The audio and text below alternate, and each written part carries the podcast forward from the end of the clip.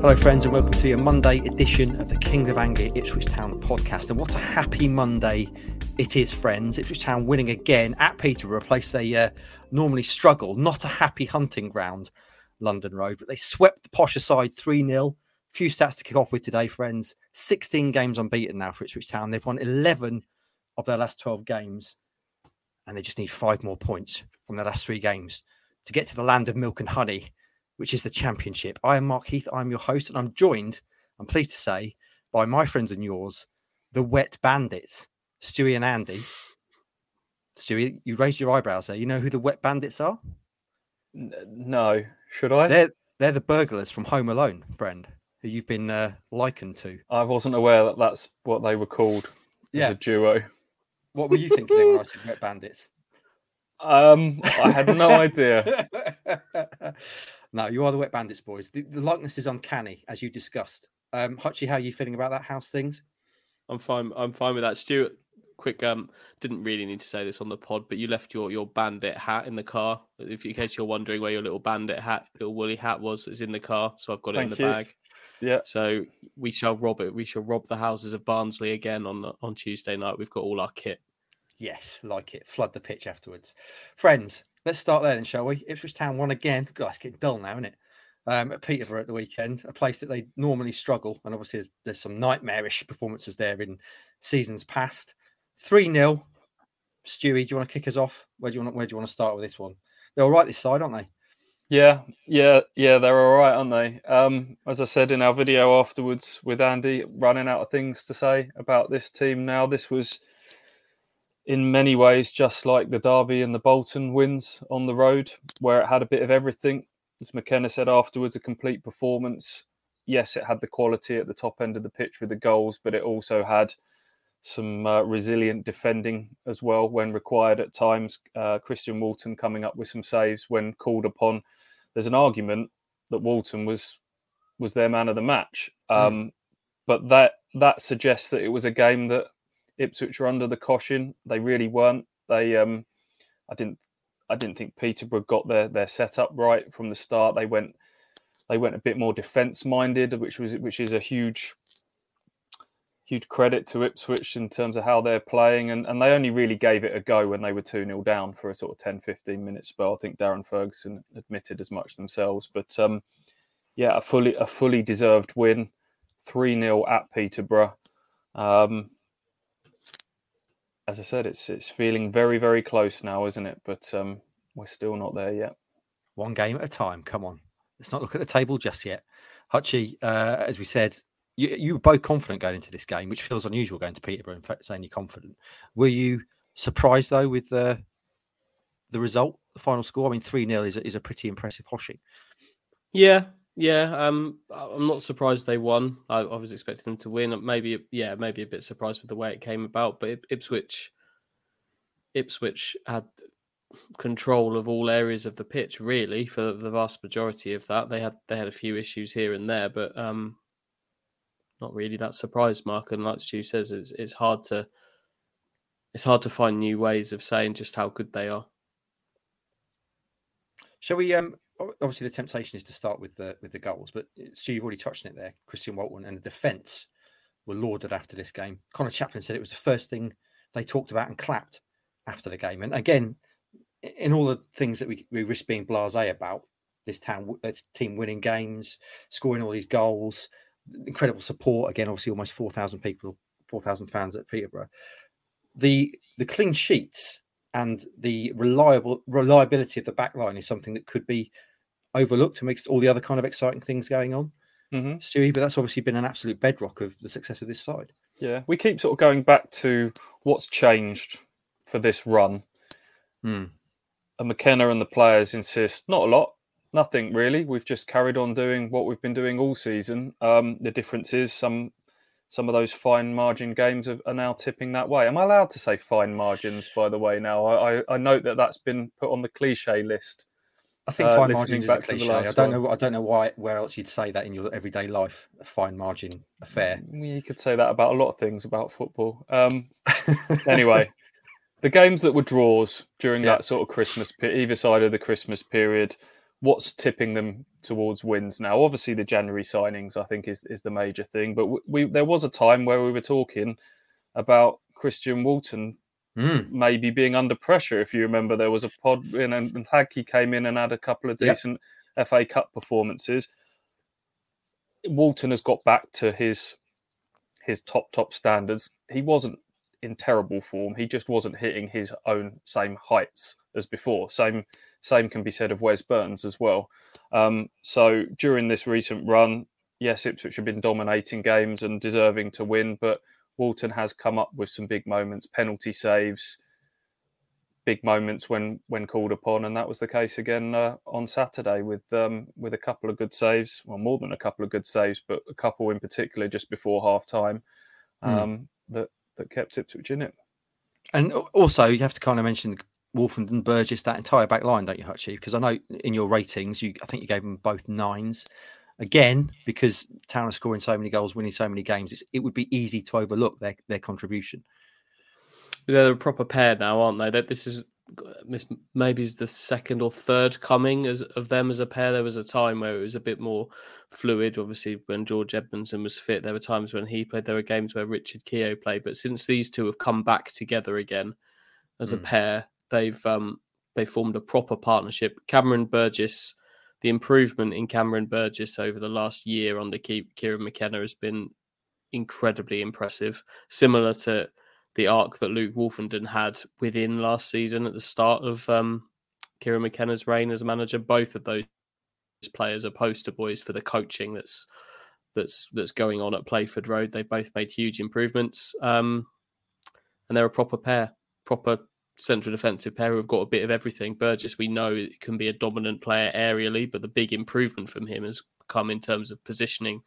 Um, and his work on the ground, where he Mm. he he's comfortable with the ball, he plays the ball, he's a part of getting town moving. Um, Woolfenden's always had that, but they but they've they've just formed a proper solid partnership with, with two fullbacks, of course, who are who are very attack minded, um, and it just all works. Mm. They found found a system that's working for them.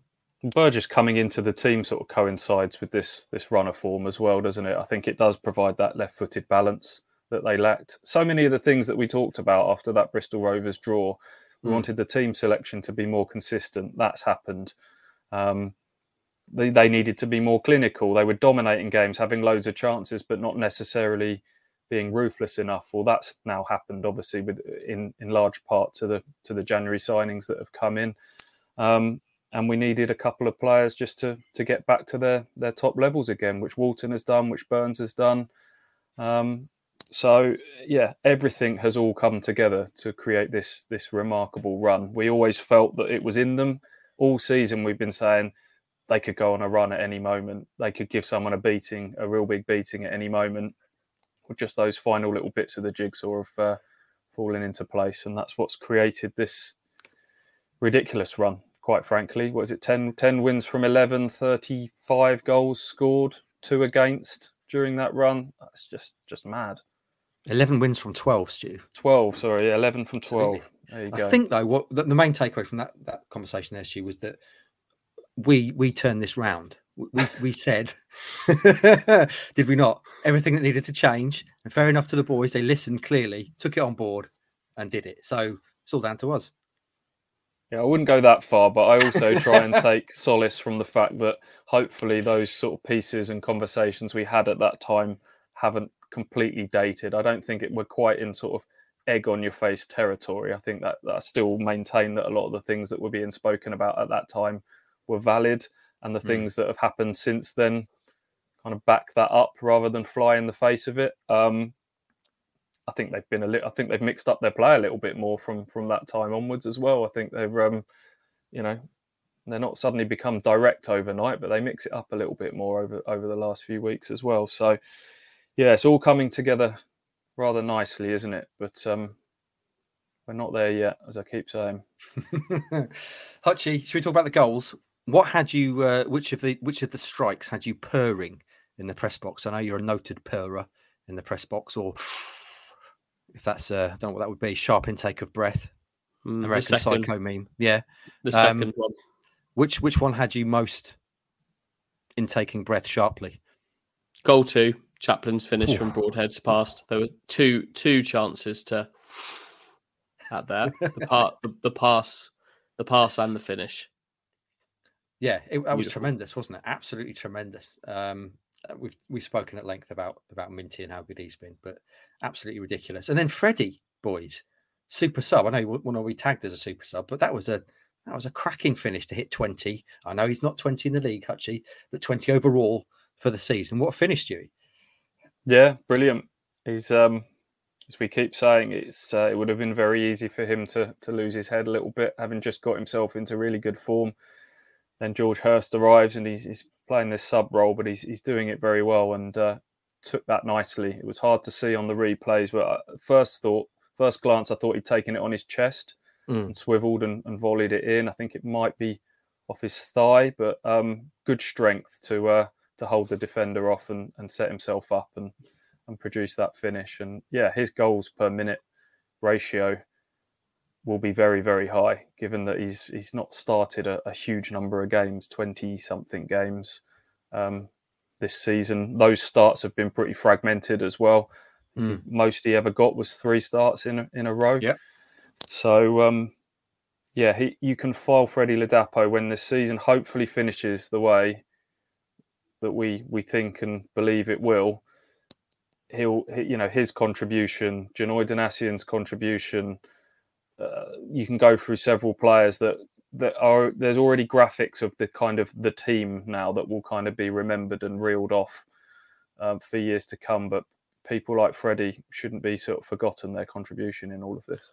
McKenna was talking recently about about the improvement in Ladapo and getting used to what how McKenna works, how this team plays, improving by the week. And I think I think a big improvement is is his ability from the bench because earlier in the season he, he was not a player that uh, particularly enthused me coming off the bench. He took he struggled to get into games, struggled to get up to speed with games, but recently he's been brilliant off the bench. He's done exact exactly what the team need of him. He, he, he uses his strength in the right way. He moves well. He takes up, he holds it up, good positions, finishes, gets up to the speed of the game really really quickly, and that's not easy to do. Mm. Um, so uh, just another example there of, of what he's of how he's worked his way into this into this team into this season, and and like Stu says, is a re- really important part of what they're hopefully going to achieve. Mm. What did, what did you make of Peterborough, Stewie? Because we said before, obviously, Town traditionally do not fare well at Peterborough United, and and Darren Ferguson after the game was absolutely fuming, but absolutely fuming. He was um, saying that they essentially completely underperformed. He said he was angry about their their display. Uh, would you agree with that? Yeah, I was pretty underwhelmed by them. Um, Ipswich have faced Jonson Clarke-Harris twice this season, and he's not had much of a sniff in, in either of the two games. You wouldn't have watched him over the course of those 180 minutes and thought he was this goal machine that, that he is. Mm. He had the one chance from the edge of the box that Walton did well to save just before half time, but in general kept him very quiet. Um, I feel like they kind of got caught between a rock and a hard place. They will their game naturally is all out attack. We'll score more goals than you, and it has been since Ferguson's returned. Um, but I think they were a bit too wary and scared of really taking on Ipswich toe to toe. And so Ferguson's kind of switched from his usual 4 2 3 1. He went to three at the back as a bit more of an insurance policy. Um, and yeah, as I say, it was only when they went 2 0 down that they really gave it a go. And it was too late by that point. I think, really, in hindsight, they should have just thrown caution to the wind and just made it the sort of game that we were expecting that wide open game of football. But instead, they kind of tried to make it into more of a derby type match, a real sort of a, a scrap and feisty. And um, it made it quite a bitty first half. And, uh, you know, in years in years gone by, in the early stage of Ipswich Town's League One journey, those were the sort of games that they'd come unstuck in. But that's what I also liked about this game. We will we can wax lyrical about the goals that they're scoring, but they roll their sleeves up. They're ready to dig in and, and fight as well and earn the right to play. Um, this isn't just a, a, really technically gifted team. Um, you had Morsy in the thick of it in midfield. Luongo now you've got a, the two of them.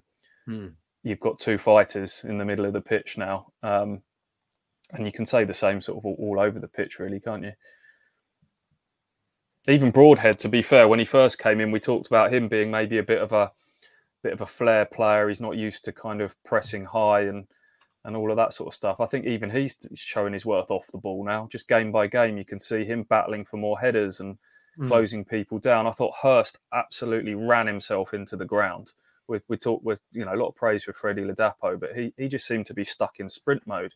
It's like you're having a game of FIFA where someone just doesn't take their their finger off the trigger. he just seemed to he'd charge the goalkeeper down and then he'd turn around and sprint 40 yards back to to sort of chase the ball down. So that that really sort of stopped Peterborough getting any supply line into their front players. Um, yeah, from front to back, they defensively, this was a really good performance.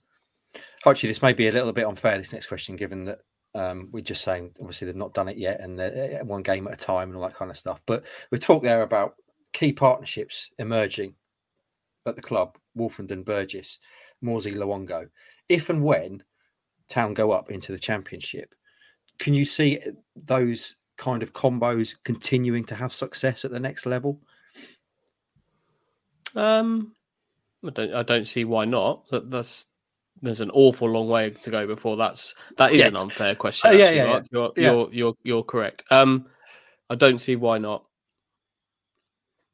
That's all I'm going to say.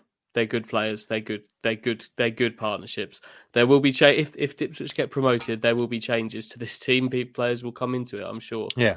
But um, they they're a very very good football team. I'm a little. Not? I am a little bit. I can see why people are now starting to skip ahead because when you've won 11 games out of 12 and you're in the form that you've got, it does feel very close. Mm. But uh, all of a sudden, there seems to be a lot of talk about how well equipped is is this team next year in the championship, and will there be a pitch invasion if they do it on Saturday against Exeter?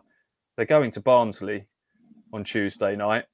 Um, there is one big hurdle still to overcome. If they can get through Tuesday night, think I'd be a bit more comfortable approaching some of those sort of questions. They're natural. I get it. Everyone's on a high at the moment, but um, yeah, so pipe just down, Heath let's just saying. hold. Let's just hold fire on some of that stuff at the minute. Let's you not know me. Fate. You know me, boys. Excitable, like a child. I see you, Mark Heath. Yeah, I see what you're trying to do. yeah, I consider my knuckles firmly wrapped there by the pair of you.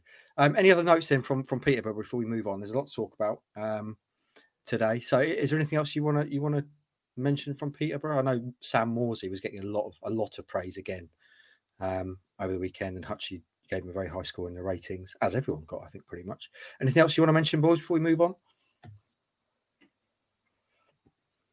Uh, the atmosphere in general, I think, uh, just just the usual doff of the cap to the, the, away fans. We turned up at about half 12, one o'clock, uh, parked in that big car park just over the road from uh, London, London Road Stadium. And as soon as you opened your car door, there was a waft of Ipswich Town chants sort of carrying on the wind from the various pubs in the city centre. Uh, they, yeah, started, I think they started very early in the morning um, and it went all the way through. And, it, and our day was then finished getting into our car at about half six, seven o'clock, and a few Ipswich fans staggering back across the car park, heading to an, another drinking hole.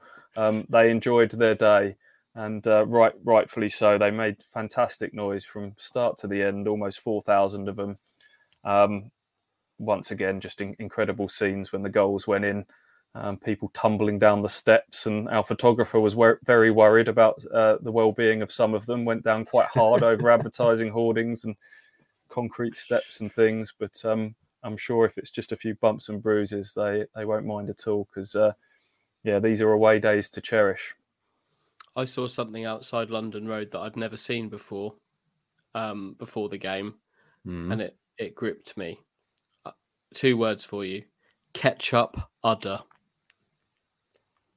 What? That sounds hellish. What the hell is a ketchup udder? Hang, hanging from a burger van outside London Road Ooh. was a big container with a silicon teat oh, no. underneath, and the idea is you squeezed it I didn't. I, I, I really wanted to partake and have a go at it, but yeah. I didn't. But I, you just it's just hanging there, and you squeeze the the ketchup from it onto your burger.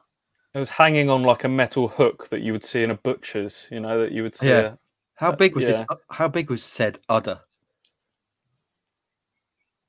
Oh, so it wasn't massive. Several liters of Well, ketchup. this, no, that's the say, that- that's the udder size. That's the like the the, the teat was The, like the, that. the squeezable teat was the size of your water Uh, bottle. more like more like this. Okay. Wow. That's screen cleaner, a laptop screen cleaner. You know, you say Andy is. You've never. You don't. You don't ever see him get excited by stuff.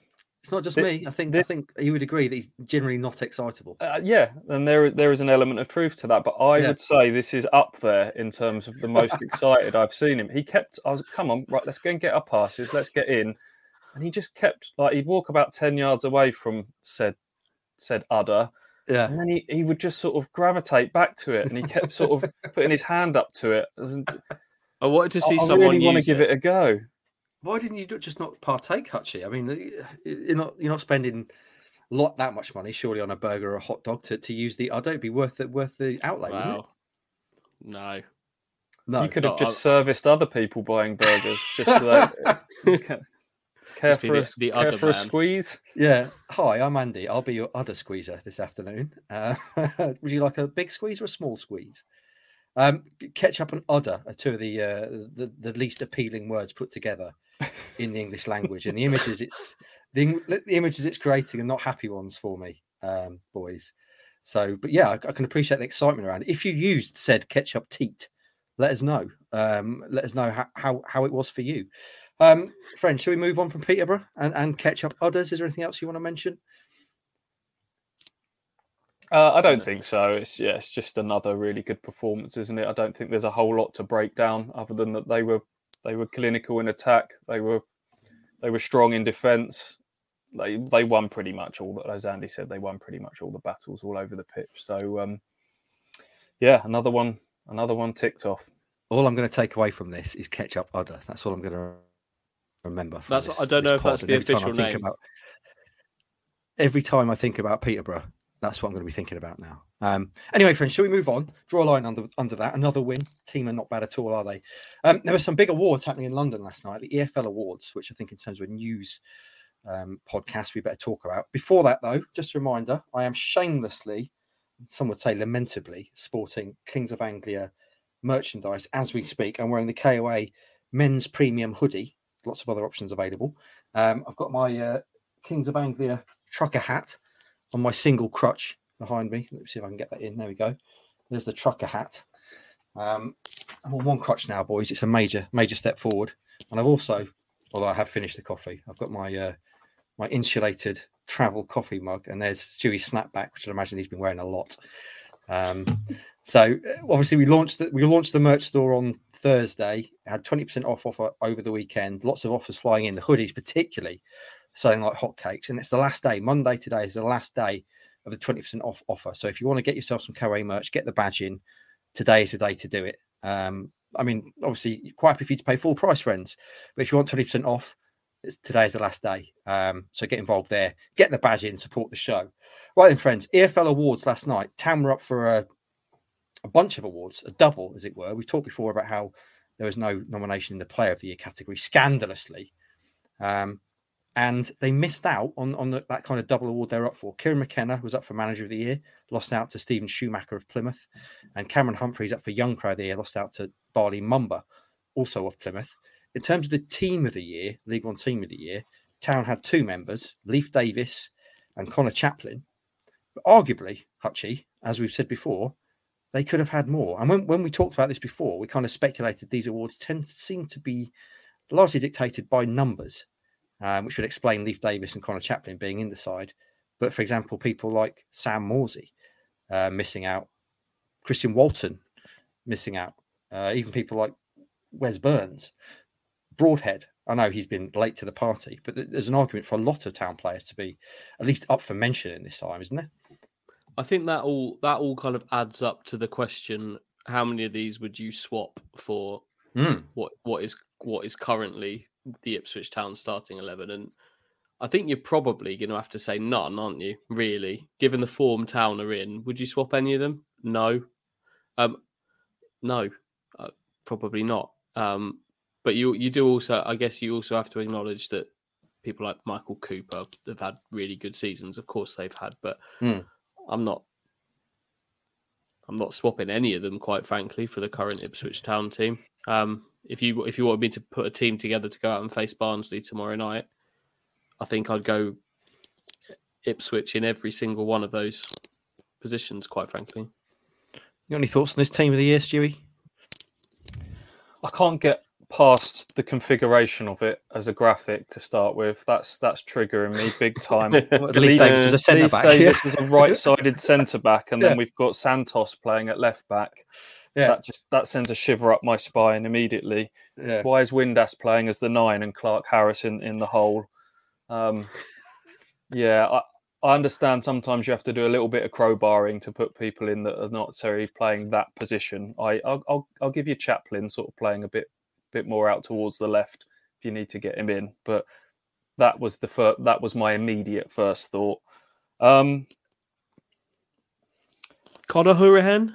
That, Yeah, that's the player yeah. in that. That's the player in the team that surprised me the most. Yeah, uh, is there a little bit of sort of names coming into it there again? When the people who sort of pick these are probably not watching League One football Hmm. week in week out. So you say it's stats driven, and it's also sometimes, sadly, a little bit reputation Yeah. driven as well. And it's Bannon and it's Hourihane. Although Morsy's Morsy's name isn't exactly uh, shouldn't be a surprise with his championship experience, but Sheffield Wednesday fans will probably tell you that Byers has been a more important player to them than Bannon, and the fact that their collapse has happened with him out would, would back that up. Derby fans would probably tell you that McGoldrick should be in there with the numbers that he's got this season.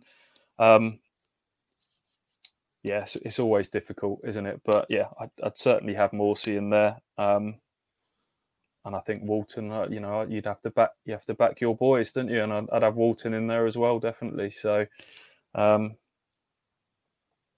but yeah, Why do they do it now as well? I mean, you're right, Stu. The, the configuration of the side is, is the initial uh, impression that's hard to get by. But what I mean, we've still got three games left in the season. Why are they doing a team of the season and player of the season stuff now? It's all to, as we've discussed plenty of times today, it's all still to be decided. Yeah, and I'm sure the you know, as it stands, you can't argue too much against Steven Schumacher because Plymouth are top, Exactly. And there'd be an argument that they're doing it with with lesser resources than Ipswich. Uh, you know, not they're not quite the, the big names in terms of clubs in in this division, so you you can't massively argue against it here and now. But if Ipswich go on to win the league, and this is McKenna's first first ever full Mm. season as a football manager, as it is for Schumacher as well. To be fair, um, yeah, it's it's hard to separate those two, um, and I don't think you can argue with Bali Mumba, you know, over over Humphreys given his impact and the amount of games he's played for for Plymouth this season as well. It does feel though as if people have just gone, "Who's who's top? Uh, who's who's leading all the stats? Let's uh, let's whack them in the side. Let's give manager of the year to the, the guy who's top of the league at the moment." Um, it does feel a bit like that. Uh, any any other thoughts on that, Hutchie? Before we move on to quite a large elephant in the room, which we need to uh, we need to discuss. Um, no, no. Other than just to mention George Edmondson, who um, was up the Community Player of the Year. Didn't I didn't win that one. I think Omar. Beckles of of Leyton Orient won that. Um, but a great achievement to be nominated. Nidris El Mizouni um, was Yeah, in the League. Two Yeah. League Two Team of the Year, wasn't he? Which Mm. um, which is a great achievement for for someone who I'm really pleased that he's played a full season of football because so many of his loans have ended with knee ligament injuries or just not playing anywhere near the what the plan was. So for him to play a full season and play a part in what is now a, a title win, they wrapped up the title at the weekend as well. So uh, great achievement from him. Don't talk to me about knee ligament injuries; they make me go cold. Um, what kind of what kind in terms of Idris Summer's obviously had a great season there. What kind of what kind of future or part do you think he has to play at Town Boys? Again, probably a bit of an unfair question, which I've not warned you about, but think on it now. Well, he's kind of redefined his position a little bit by all accounts. He's gone to Leyton Orient and was seen as as more of a an eight slash ten, an attack minded midfielder. And he's gone there and played as a sort of a box to box, deeper lying number four, and been very good at it. It doesn't surprise me. Andy's not having this. I don't like it. I don't like it. What would what would you What what labels would you like me to apply? You've, you've said you've said you've said it. Deep lying box to box midfielder doesn't need the number. okay, It's not for it's not for me. But you crack on, boy. I you will. crack on, boy. I will. Um, I'm now going to use it more just to annoy Please you. Um, yeah, he's gone there and, and shown that he's got other sides to his game, and it doesn't surprise me because I, I, I've seen that he's got that physical element to his game. He's, he looked sort of uh, in last season when he when he got a few games, he looked like he you know he can get stuck in as well. So yeah, the Leyton Orient fans are unified in their their praise of him. I saw Darren Pratley did an interview after their promotion, a very strange promotion at Gillingham the other night, where they both. Uh, did you see that? What Yeah. happened? So Gillingham Yeah. were t- Gillingham were two 0 up, um, which meant that they were safe. Results elsewhere meant Orient were going up. There was a floodlight failure which delayed the game. So by the time the game restarted, everything else had finished. So they knew Okay. they knew what was required. So they just uh, passed the ball around for ten minutes. There was t- opposition players hugging each other off the ball and, and things like that. All a bit weird. But anyway, Orient went up, and then Darren Pratley, who's kind of been there and done it, and various promotions at different levels, was um, was fulsome in his praise of Id- Idris, and sort of said he's, he can see him playing at, at the very top. So very interesting to see how he fits in with Ipswich next year. He's got uh, another year left plus plus an option. Um, there will be plenty of interest in him. Um, but Ipswich are, are pretty well stacked with central midfielders, aren't they? So it's hard, it's hard to know which way that's going to go. Stu, I'll tell you, I'm going to go back to the numbers thing. I'm sorry. So you've got you've got four, six, and eight as central midfielders there. Who's playing at centre back, and what numbers are they wearing? Look, I didn't invent this. You're, I'm, I'm not going to kick back on this at all. Uh, You're, I pe- you're peddling it though, mate. You're peddling it. to Yeah. people. yeah, I am. It's uh, it's it's, a, it's an example of yeah football cliches just going into my brain through osmosis, and I sh- I should I should give it some more thought. But also, I Hutchie, you're a particular, you're a noted pedant on on numbers, aren't you? In in football, so Six and four, centre half. Six, you happy with six for centre half? Uh, very for happy. midfield. Yeah, I'm happy with that. Yeah. Okay. Yeah. Are they interchangeable? I would say that they're the only two numbers in football Yeah. that I'm I'm quite comfortable with being interchangeable. Yeah, yeah, but I wouldn't want them playing together as a central midfield duo because that's if it. yeah, I, I'm no better than I'm. I've, I've got my I've got my own issues, and and that and, So, and that's comes to Sam fore here. Wearing five. Zidane Yeah. wearing five. Where, where do you stand on, on five, Um, creeping further up the pitch? I think Zidane. I think Zidane can pull that off because he's Zidane, and there are some rare there are some rare examples in in football history where it can be pulled off by Zidane.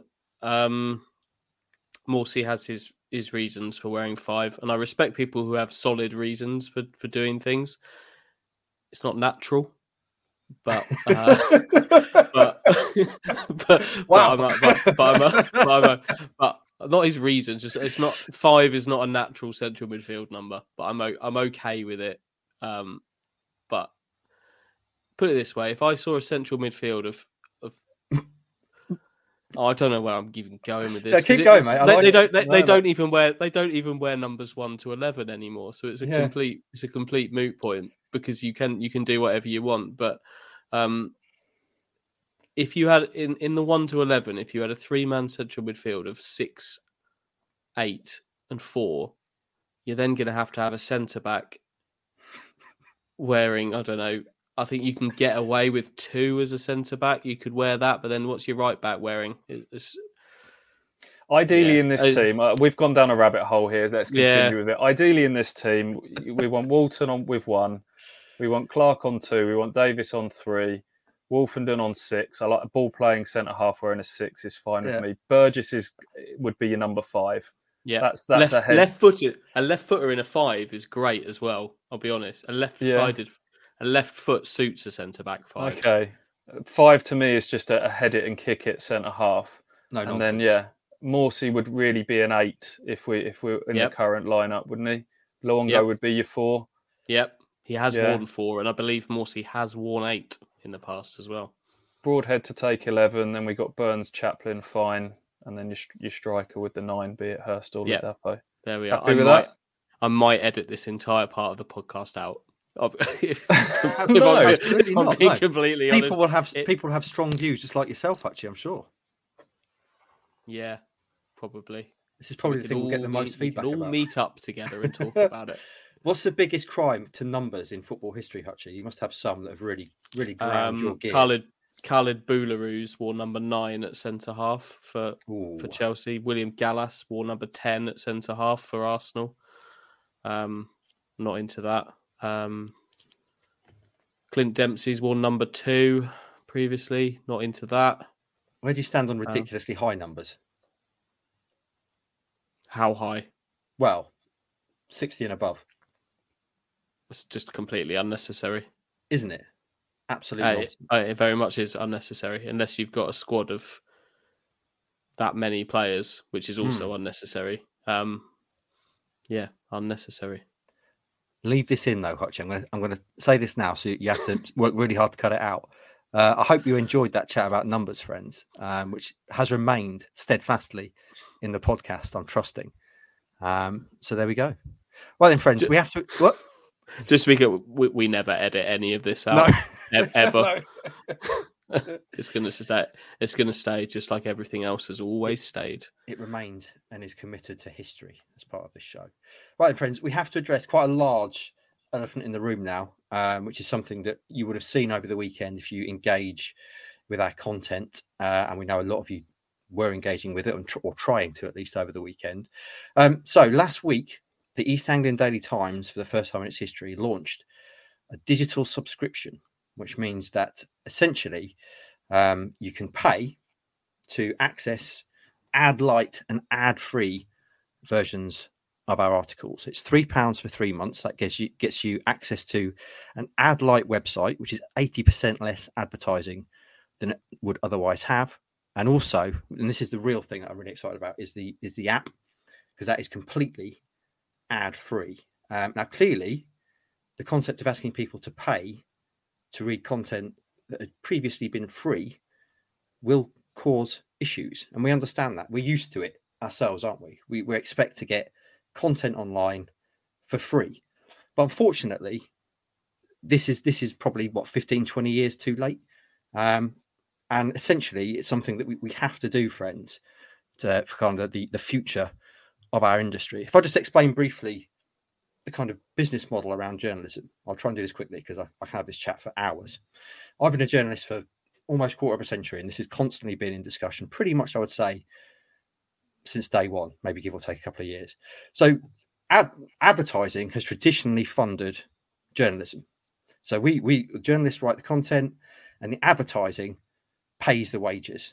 Advertisers come to you, they say you sell sixty thousand copies of the paper a day. I'm talking quite a long time ago now. We want to get involved in that. You help us to advertise our brand to all these pe- people who are buying and reading the paper. This is what we'll pay you, and clearly, obviously, there's a cover price in there as well, which which helps raise money. Now, as we all know, paper sales have been going like Norwich City in the Championship at the moment, like this. And friends, there's not a lot that we can do about that. That's a cultural thing. People just don't buy newspapers anymore because, and I'm the same as, as many of you, I work in newspapers and I can't remember the last time I bought a paper. I don't know why I would ever buy a paper because they're out of date pretty much as soon as they hit the street. So I can totally understand that people not buying papers. My mum and dad, who are 76, religiously buy a paper because that's a habit. But I think culturally, newspapers sadly are declining, and that's clearly the case. In the meantime, web views have been going like this, which is great. But unfortunately, to make money out of web views, we have to throw advertising on our websites. Now, clearly, we know it's an issue because a lot of you have talked to us about it before. Our, our websites at the moment are stock full of ads, and it does make the user experience quite a negative one. And it's something we moan about ourselves. You get au- autoplay videos, things popping up you're not interested in, all that kind of stuff. So we've listened to you, friends, and we said we can take the advertising away, and we've done that. But for us to kind of make up the shortfall, if you like, and to continue to give you the journalism that, that you want and clearly enjoy, we have to make up that shortfall by asking you to pay for an ad light or an ad free version of, of what we do. So that there really is the kind of reasoning behind it. Um, three pounds for three months it is to start off with. As I say, 80% less ads on the website, completely ad free on the app. And we understand, friends, that it, when you're used to not paying for stuff and you suddenly are asked to pay for stuff, it's a bit of a, a bit of a mindset change. And I can understand people saying, I'm not going to do that. But what we hope is that you will support what we do. Um, because we are here to provide a service, but equally, we're also here to get paid, which is quite a big part of uh, of my life and all of us as professional journalists. So that really is is the reasoning behind it. Um, I appreciate there were some issues with registration and subscription, people trying to sign up over the weekend. We know a lot of you did, which is great. Um, those issues now have been ironed out, um, and that will be the case going forward. Um, so that there is a brief potted history of why we're doing it and the issues facing journalism. I shall now stop talking and let the boys say anything they want to say. First thing I'd say is that the app looks good. Looks really good. yeah. It, it, it feel it's a really. We, we know that our user experience hasn't been great, don't we? Mm. In terms in terms of the website, like you say, we see it, we see it ourselves. So I'd, I'd really, I'd really say that the app looks really good, and that's something, that's something that's worth looking into. And I think Mark, it's also worth talking about what, what the future looks like for the pod in terms of that as well, because I Mm. think there's been some concerns about that, hasn't there? Yeah, so the, the audio version of the podcast will obviously remain free. We don't want to take that away from people. We've got a big audience there, but um, we know equally that there's a lot of people who, who like to watch the video, and that is going to be part of the subscription going forward. If you want to watch the video, um, then you're going to have to sign up to the, the digital subscription. Uh, as I say, three pounds for three months, 25p a week. Hopefully, people would not consider that to be too much of a, of a demand, even in today's kind of struggling times for many people. Um, so that will be the way we're going to do the podcast going forward.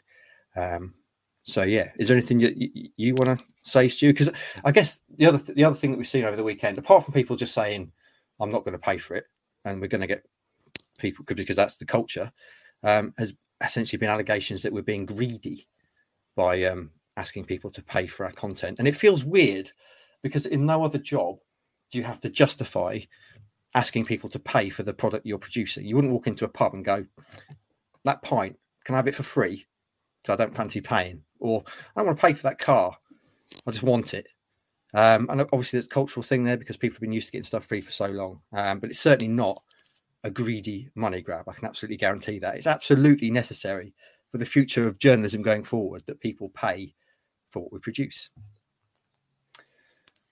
It's an uncomfortable one to talk about this, isn't it? Because it's hard to discuss it without sounding a bit like a dick, is what I feel like. Are you Um, just saying I've just basically spent five no, minutes sounding no, like a dick? no. You've no, you've very wife would agree. articulately, you've very articulately sort of pointed out gently why why we need to do this. Mm. Um, yeah, please pay for something that we produce. It kind of yeah might stoke up the imposter syndrome in me. Uh, my my my go to thing is to be like, no, that's fine. If you don't want it, no, that's fine. Yeah, absolutely. If you don't think it's the the quality you want, I, I guess the the thing that people would throw back is, well, if you went into a pub and said, "Can I have this for free?" and they said no, they go, "Well, actually, there's somewhere down the road that is giving away a pint for free, so we'll go there instead." Our argument will be that actually our our beer's a bit nicer than the beer down the road or whatever. I, I don't know. Um, all of the stuff that you can get elsewhere, we will still be putting, won't be behind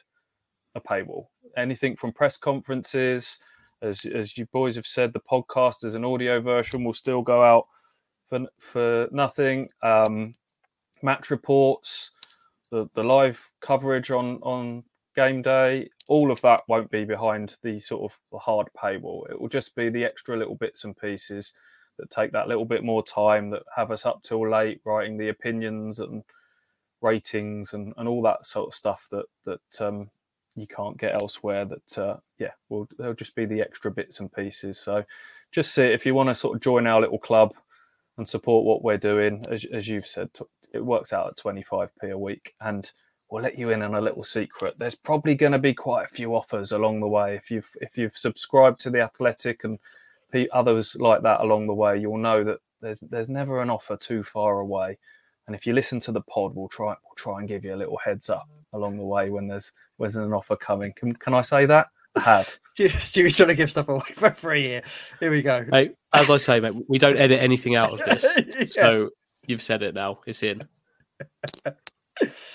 There we go. Essentially, though, the, the key message is listen, we know advertising's annoying. We know lots of you find it really hard to use the website.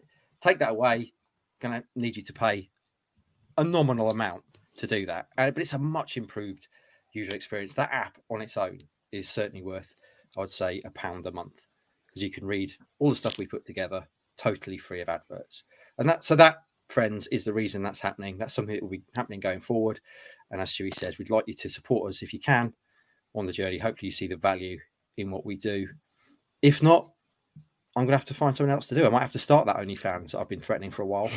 Um, and I'm not, I'm not sure that will give me uh, the sort of lifestyle I've, i have become used to through through journalism so far, boys. So uh, I don't know. Please uh, stop me from having to do that by paying three pound for three months. There's the, there's there's the tagline. are we using that in the in that? I think we are in the marketing. Yeah, we'll get that. What are the burglars called from the wet band? Again? The wet band. That can be our. That's probably our OnlyFans name, isn't it?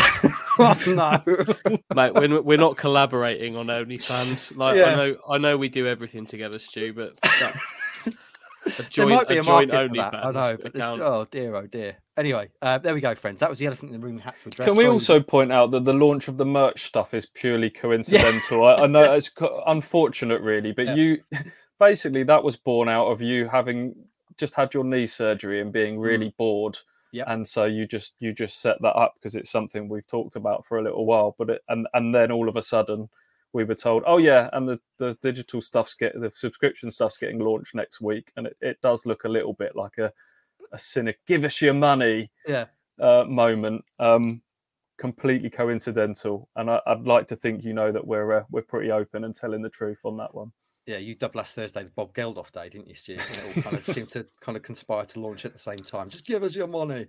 Um, but hopefully, but please, please do give us your money. Mm.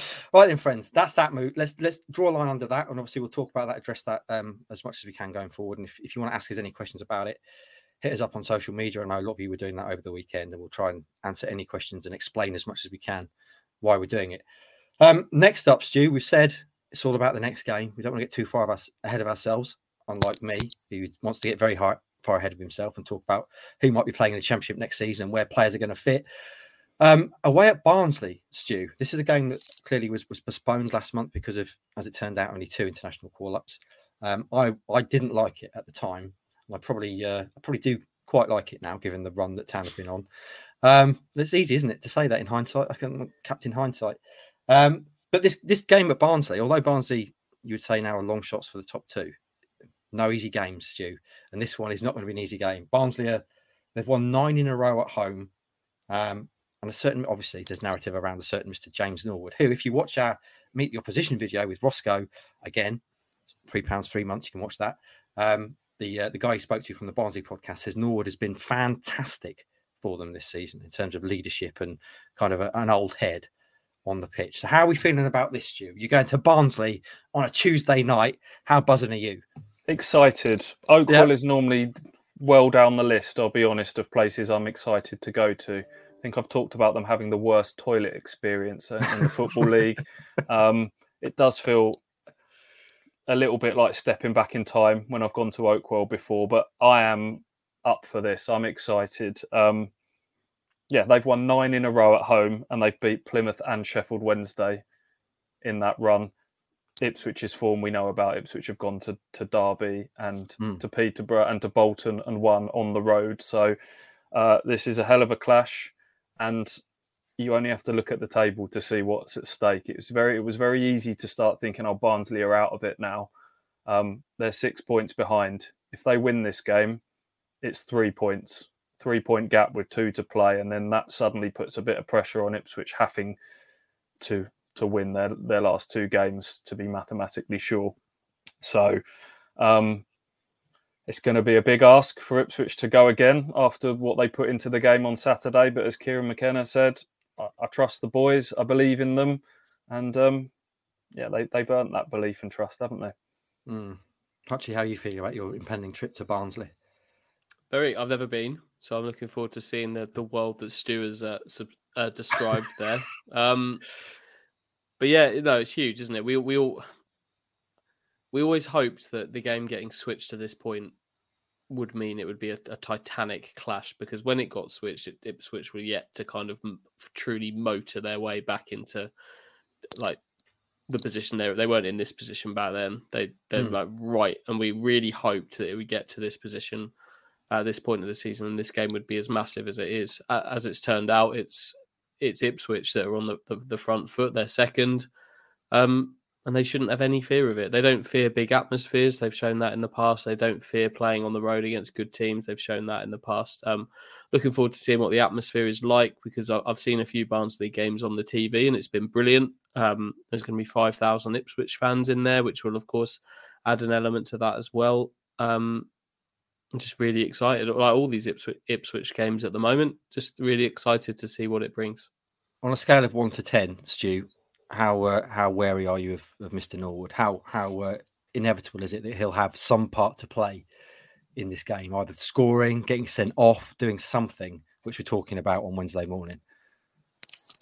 I guarantee he'll start. Is the first mm. thing I'd say. He didn't start their last game. They had Tedic and Cole up front, um, but he'll definitely ha- he'll be on the pitch at some stage, and I'm sure he'll be in the manager's ear saying he's uh, he wants to be starting in this one. We talked a lot about Willie, won't he, Macauley Bonne celebrate against his former club when Charlton came to town. I can guarantee that James Norwood would celebrate this one, Absolutely, and, yeah. and I would imagine he might even have something that he's, he's choreographed or got in mind. Should it should he do so? Um, yeah, it does feel a bit like the, the character that uh, we know with, with James Norwood that he'll be bang up for this one. Did you see his celebration against Forest Green the other week? I mean, that No. goes back to some beef against Forest Green that goes back about like more than a decade, and he still remembers that and is cupping his ears to the fans and, and things like that. So, um, yeah. Uh, Look, Ipswich have kept Jonson Clarke-Harris quiet, as we said at the very start of this one. Am I am I fearful of James Norwood? No, I'm I- I'm respectful of him being a good player and, and a goal scorer. I think he's got ten this season, but I also have equal belief in in Ipswich Town. Hmm. Hutchie, how are you feeling? Same as I was a couple of minutes ago, mate. Feeling excited, feeling good. Um, Particularly about Norwood. I mean, he he will. Oh, about should- Norwood. He will, and he should celebrate if he if he does. if he Yeah, does score. Of course he will. Of course he will. The Yeah. thing with that Forest Green that I liked about that Forest Green celebration is that he did it in front of the tiniest little stand where there were like three rows of people, none of whom were giving him any jip whatsoever. and he, but yeah, little bit he was he yeah. was still like going down. You're going, you're going down. None of them, none of the fans there batted an eyelid, but he remembers. Um, yeah, uh, even if he's not on the pitch, he'll be he'll be in the ear of the assistant referee while he's out warming up or trying to have a go at some town players from the from the touchline while he's stretching out. Hmm. Um, they've got other good players too. Um, so yeah, he, uh, same as Stu, really not respectful, but it's not kind of there's no there's no great fear over him. Um, I think Town Town have shown they can handle strikers like him pretty well of late. So uh, I'd hope they could do the same again. And even if he does score, Town are capable of scoring more goals than Barnsley as well. So you have to go into these games with the confidence that you have in, in this Ipswich team on your back rather than any fear over any opposition. That that's how good Town have been. Hmm. As Andy says, there's there's other threats in this team that probably warrant more of a discussion for the team going into this game than than James Norwood. Luca Connell, I think, is is probably their key man. He sort of sits at the base of the midfield. Is their is their playmaker? Can can they stop him? Uh, Mads Andersen, their big centre half, got into the into the team of the year. So can either Hirst or or Ladapo get get the better of him? Um, yeah, two really informed sides, and you could probably go through both both sets of players and come up with some really nice head-to-head battles all over all over the pitch. Andersen, of course, used to playing alongside Leif Davis at the back. Um, so we'll uh, he'll have that insight. Before we get to predictions, boys, um, we have to explain, Stu. Um, you said the worst toileting experience. Uh, people were going, "What? What's all that about?" So why is it so bad? Uh, it's just just got no roof. It's just one of those out outdoor, just like we up a wall with a little trough along by your feet. Um, that, that's about it, really. Yeah. Sounds like the Speedway experience to me. They've they've gone with the Speedway package at the uh, at Oakwell. That's not for me at all. I'm a man who's very particular about my toileting environment. Um, I'm not sure I could uh, I could pass water in that scenario. Uh, anyway, friends, we've talked about the wet bandits, ketchup udders, and now we're talking about weeing on a wall. Let's move on to predictions, shall we, friends? Um, Hutchie, what's going to happen? How many goals are Town going to win this one by, baby? Well, this is a. I'll be honest. I, I I wouldn't. a draw. I think I'd be happy with a draw for Town in this game. I absolutely would be. Um, it would it would put them Ooh. still in a, still in a strong position. Um, there's a lot kind of heart and head pulling one way and another in this one. I I I, I think Town might edge it though. I really do. I, I think I'm going to go for a two-one Ipswich win. But honestly, a, a draw. I think a draw would be absolutely fine for for, for Town. A draw would potentially send it, of course, down to the, the final day. Fingers would be would be bitten. Um, Stewie, what are you saying prediction wise? Uh, again, if yeah, a draw is is a good result for Ipswich um, because it takes Barnsley out of the equation. There, it keeps the six point gap. It keeps it very much in Ipswich's hands. So it would need them needing a win and a draw from Exeter and Fleetwood, which I'd feel feel pretty good about. Um, and I, I think I will predict a draw. I think there's just very little to separate these two sides. Um, it's coming hot off the heels of a of a game that Ipswich put a lot of energy into at, at Peterborough. So, yeah, a score draw, one-one, something like that. Hmm. Worth reflecting, as we've already mentioned, Barnsley have won nine in a row at home. So if Town do manage to get the win, that would be a, a pretty special. Yeah, they've won 14 of their last 19.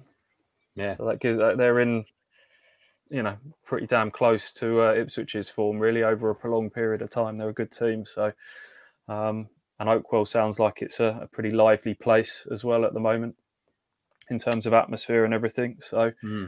um, I know you know it'd be really nice if Ipswich could win and then seal the job in front of a packed Portman Road on Saturday. That that would be great. But I, honestly, I'm still at the stage where I just just get it done. It'd be lovely for them to win the league. It'd be lovely for them to do it in front of their own fans, but just get up in the top two.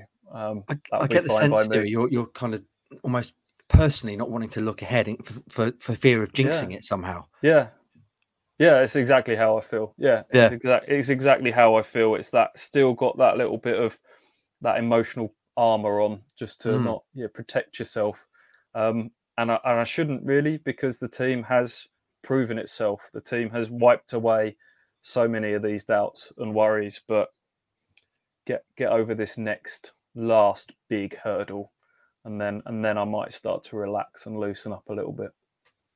So Hutchie's saying 2 1, you're saying 1 1. Um, what else is there to talk about, friends, in terms of the, uh, whole experience before we take our leave? How are things? I guess we get to do the old uh, shirt over Hutchie's shoulder just across the uh, across the T's and dot the I's. It's uh, sort of maroon slash burgundy sort of number, is it? Is that fair Yep. to say? That is very Um, very fair to say. With a white collar, white sponsor. Looks like it's saying. I mean, I mean, it says Fortuna across the front of the shirt. Oh, is that what it says? Is that is that too obvious? Fortuna, yeah, It is, it is too obvious. Yeah, it's too obvious. It's not Fortuna, Well, just sort of. But it says it- Fortuna or Fortuna. It does say Okay, For, Fortuna. Is it a German tide then? No, Uh, it's Nike. I'm Ah, terrible at this game. I don't know why I play this game. I'm useless at it. Um, yeah, no, I'm out. I'm sorry. Here it comes. Oh, it's got stripes on it as well. White stripes. little pinstripes. Can't see what that says. Sparta. Sparta Prague, is it? Sparta Prague. Oh, there we go. Nice. Little thing on the back there. Zalezhna Sparta. No idea Ah, what that lovely. means, but it's provocative. And then you've got rid of that Hutchin. Immediately there, we see this season's Ipswich Town shirt, uh, home shirt hanging behind you, which I think can only be a good omen and a good way to, to finish the podcast. Anything else to mention, boys? Anything else uh, you want to talk about? I did enjoy the mascots walking behind Kieran McKenna's club interview forlornly at the end. If you've if you haven't seen that, go and check that out. It's it's his club interview. Um, they have a couple of builders. I don't quite know what what why they've got a couple of sort of uh, Bob the Builder type mascots, and then they've got like a white rabbit that swings a swings a carrot around an oversized carrot, bit sort of Dark, Darko esque. Um, they were giving it full beans before the game, trying to wind up the away fans, and the day ended with them walking sad, sad little mascots walking back past Kieran McKenna at the How end. does, how does Um, a rabbit relate to Peterborough? I don't I don't get that. How's that? They used to have the, the posh man and lady, didn't they? The man who'd come out in his full top hat and Yeah, and everything in his full regalia. Yeah, I I might be speaking under out of turn here, but I I I, I don't know if the posh man is still with us, Okay. oh, which might R.I.P.. explain which might explain the rap the rabbit and its um suggestive carrot. that's quite a leap from a posh man to a rabbit. Um, kind of fits the, the tone of this podcast, really. We've been all over the place today. Uh, friends, that brings us to the end of the show. It's an hour as it stands, although by the sound of it, the time Hutchie's done his cutting, it might be about half an hour long. Um, gets rid of all the things he, he doesn't like that we talked about today. Um, friends, obviously, a reminder to support our sponsors. Use the code KOA manscaped.com for 20% off and free delivery all that excellent clobber, especially that Weed Whacker 2.0, which we saw Hutchie so memorably test drive on this very video uh, a couple of weeks ago. Go back and watch that if you've not. One Weed Whacker up one nose, one up the other, and the Weed Whacker 2.0 definitely emerged victorious. And also support, of course, Ginger Pickle. Our friends at Ginger Pickle, we just re-upped with them today. So if you need any sort of help with your Google ads, your digital marketing, your SEO, Google Ginger Pickle. Find out how to get your pickle ginger and hook up with Tony, Tony Southgate and the boys at Ginger Pickle. And also, friends, one final plug the Kings of Anglia merch. 20% off for the rest of the day. Get yourself some clobber because Town are on the verge of doing something they've not done for a quarter of a century. And it seems only right, as well as obviously supporting the club badge, you support Kings of Anglia when you're celebrating in the street and uh, lifting a lifting a insulated coffee cup to, to the celebrations. We do do, by the way, beer mugs as well with a KOA badge on. That would be the perfect way to celebrate, wouldn't it? There we go. Um, just saying, hashtag just saying, twenty percent off on on the uh, on the shop today. We'll share the links there. Right, friends, that brings us to the end of a of a show where we've covered a lot of ground. We've covered Ipswich Town winning at Posh. We've covered the EFL awards. We've covered quite a serious chat around the big elephant in the room, which we hope we're going to support us with. And we've looked ahead to Barnsley, the terrible toileting facilities, and James Norwood, all wrapped up in one. We also heard the term ketchup udder. Uh, and obviously, we've got a new nickname for the boys, the Wet Bandits. If you're going to the game tomorrow, enjoy it. If you're not, follow it all with us. And we'll be back later on the week to talk all about it, friends. Have a great one.